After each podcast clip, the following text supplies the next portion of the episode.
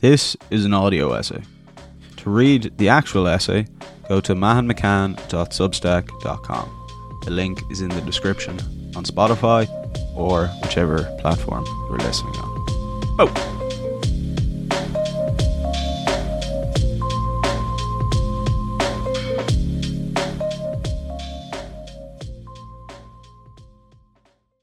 A Philosophical Guide to Self-Development, Part eleven.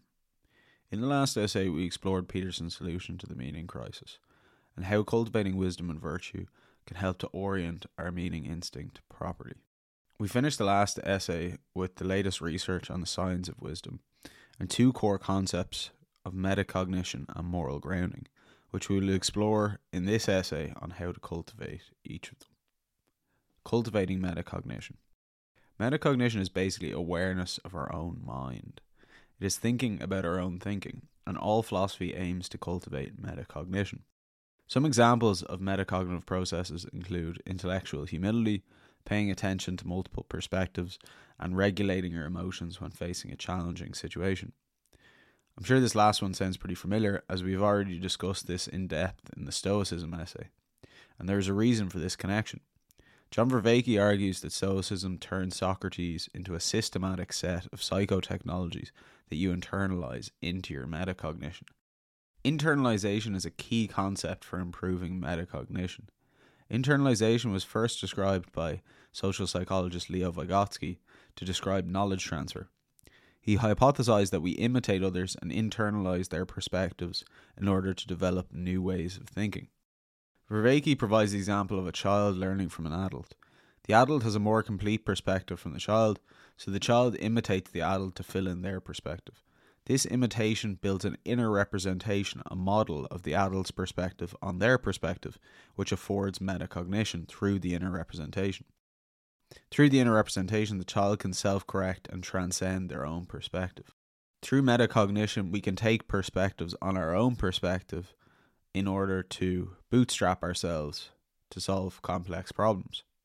Impressive as this ability is, you can see how it is not a perfect solution because none of our perspectives are perfect, and therefore our inner representations are fluid. They require updating, which is really the work of philosophy.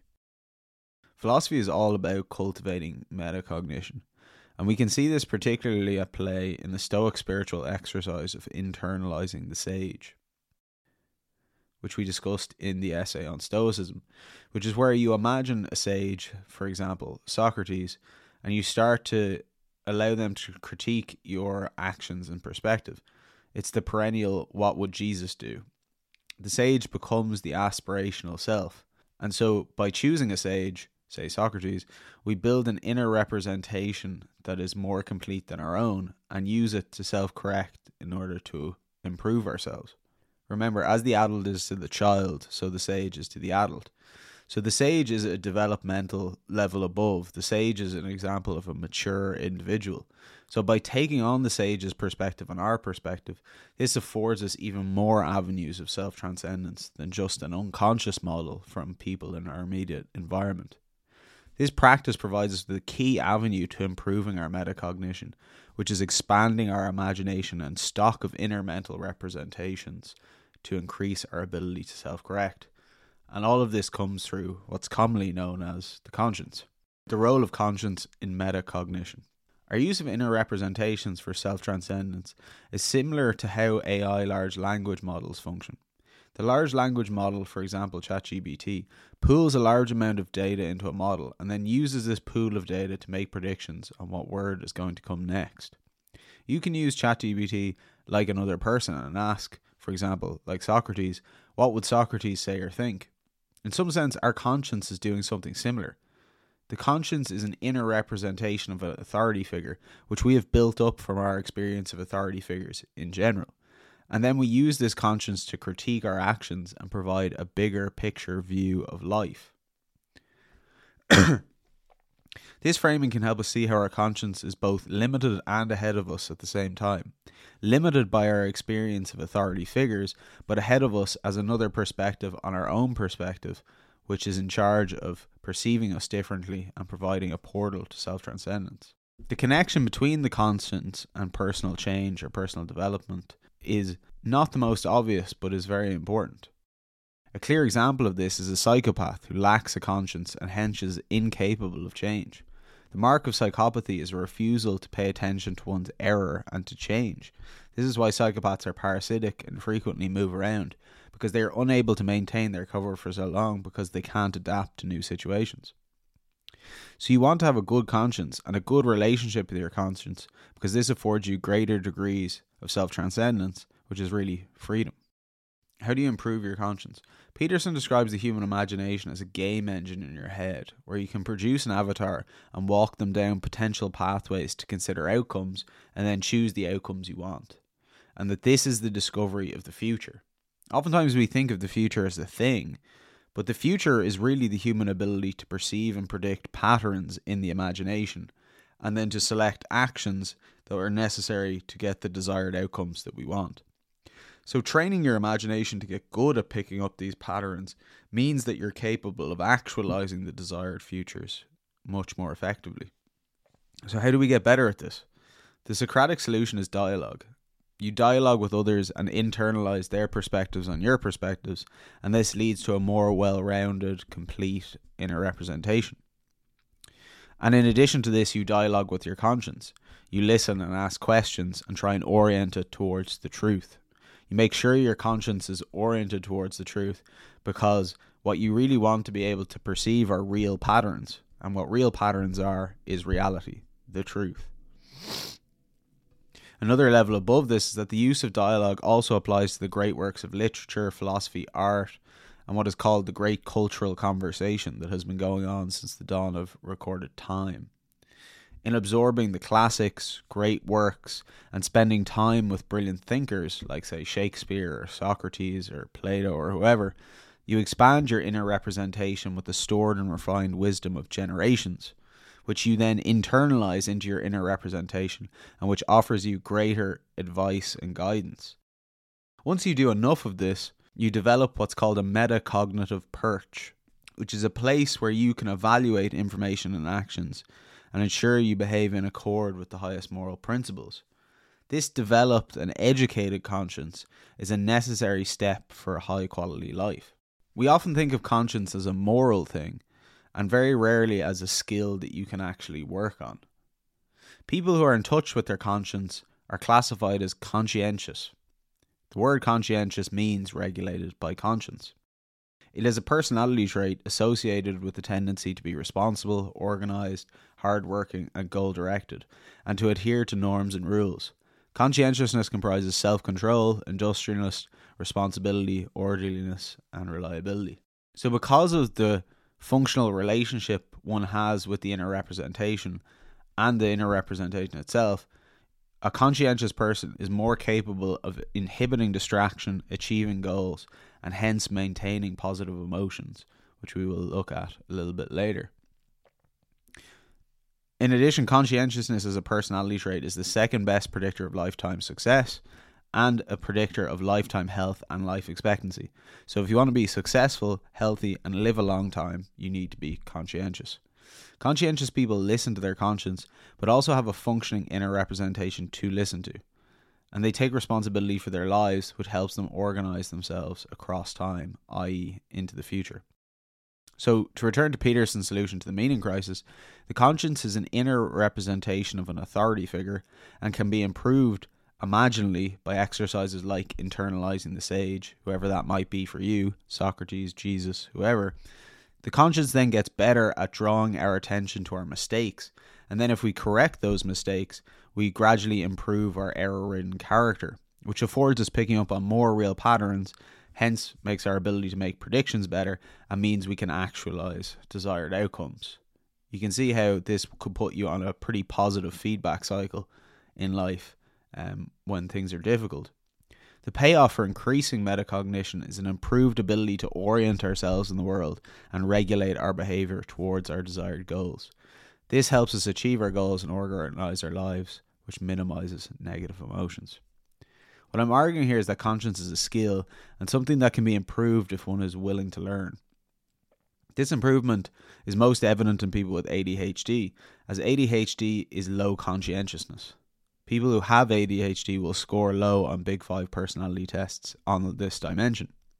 And that's because A D H D is a deficit of executive functioning, which is not simply a moral failing, but a developmental disorder, and which is treated primarily with environmental inv- interventions, like writing things down, using a schedule, timers, and getting people in your environment to keep you accountable for timekeeping, because this externalizes the deficient internal representation and starts to build a new one.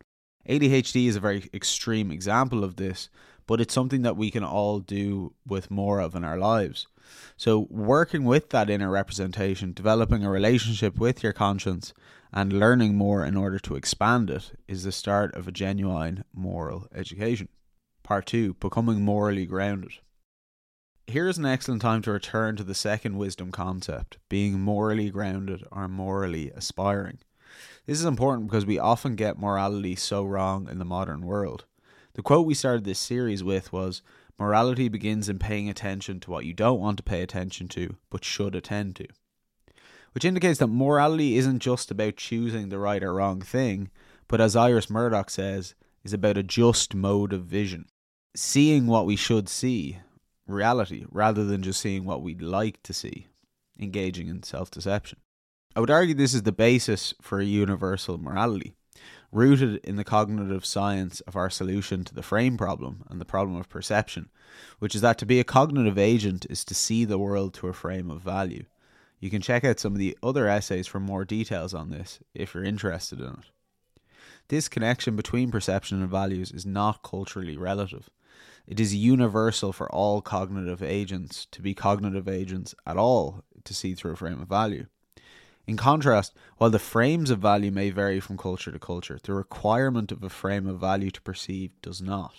So to perceive, we must simplify through a frame of value. And how do we justify what we perceive, what we should attend to, and what we will ignore? This negotiation is the start of ethics and morality. We have an implicit frame of value, so negotiating and transforming that frame of value into contact with the truth is the journey of ethics. Ethics and epistemology are really one and the same. A good example of ethics in action this way comes from Iris Murdoch in her book, The Sovereignty of the Good. The example goes like this. A mother, whom I shall call M, feels hostility to her daughter-in-law, whom I shall call D. M finds D quite a good-hearted girl, but while not exactly common, yet certainly unpolished and lacking in dignity and refinement, D is inclined to be part and familiar, insufficiently ceremonious, brisk, sometimes positively rude, and always tiresomely juvenile. M does not like D's accent or the way D dresses. M feels that her son has married beneath him. Thus, much for M's first thoughts about D. Time passes, and it could be that M settles down with a hardened sense of grievance and a fixed picture of D, imprisoned by the cliché. My poor son has married a silly, vulgar girl.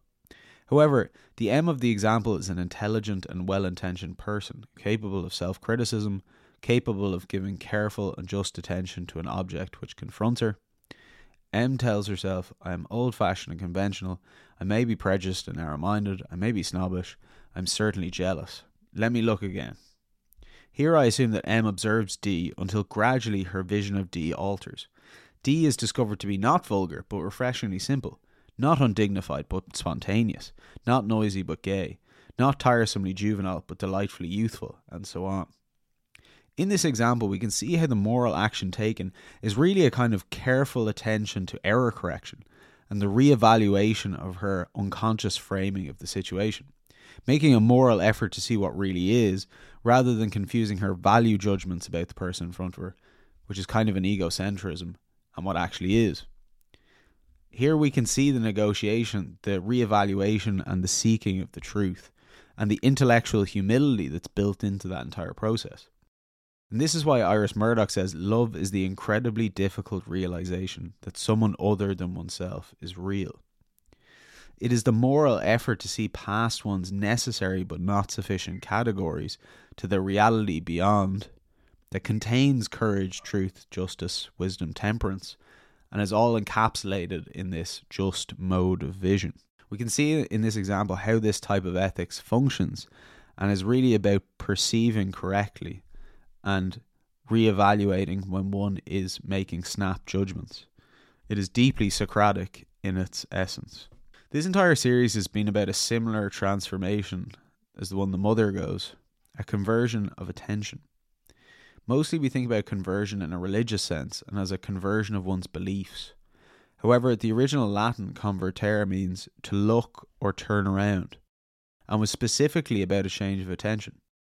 The change of attention is an inward turn, to ignore the sound and fury of the external world and to know thyself, which is, as Socrates describes, seeing your own seeing. We will look at this further in the next essay, but it is through this turn to the self, to get to the bottom of one's own being, that we start to get to the ground of being in general, also known as God. A very paradoxical image that through the self you reach what is truly other and divine.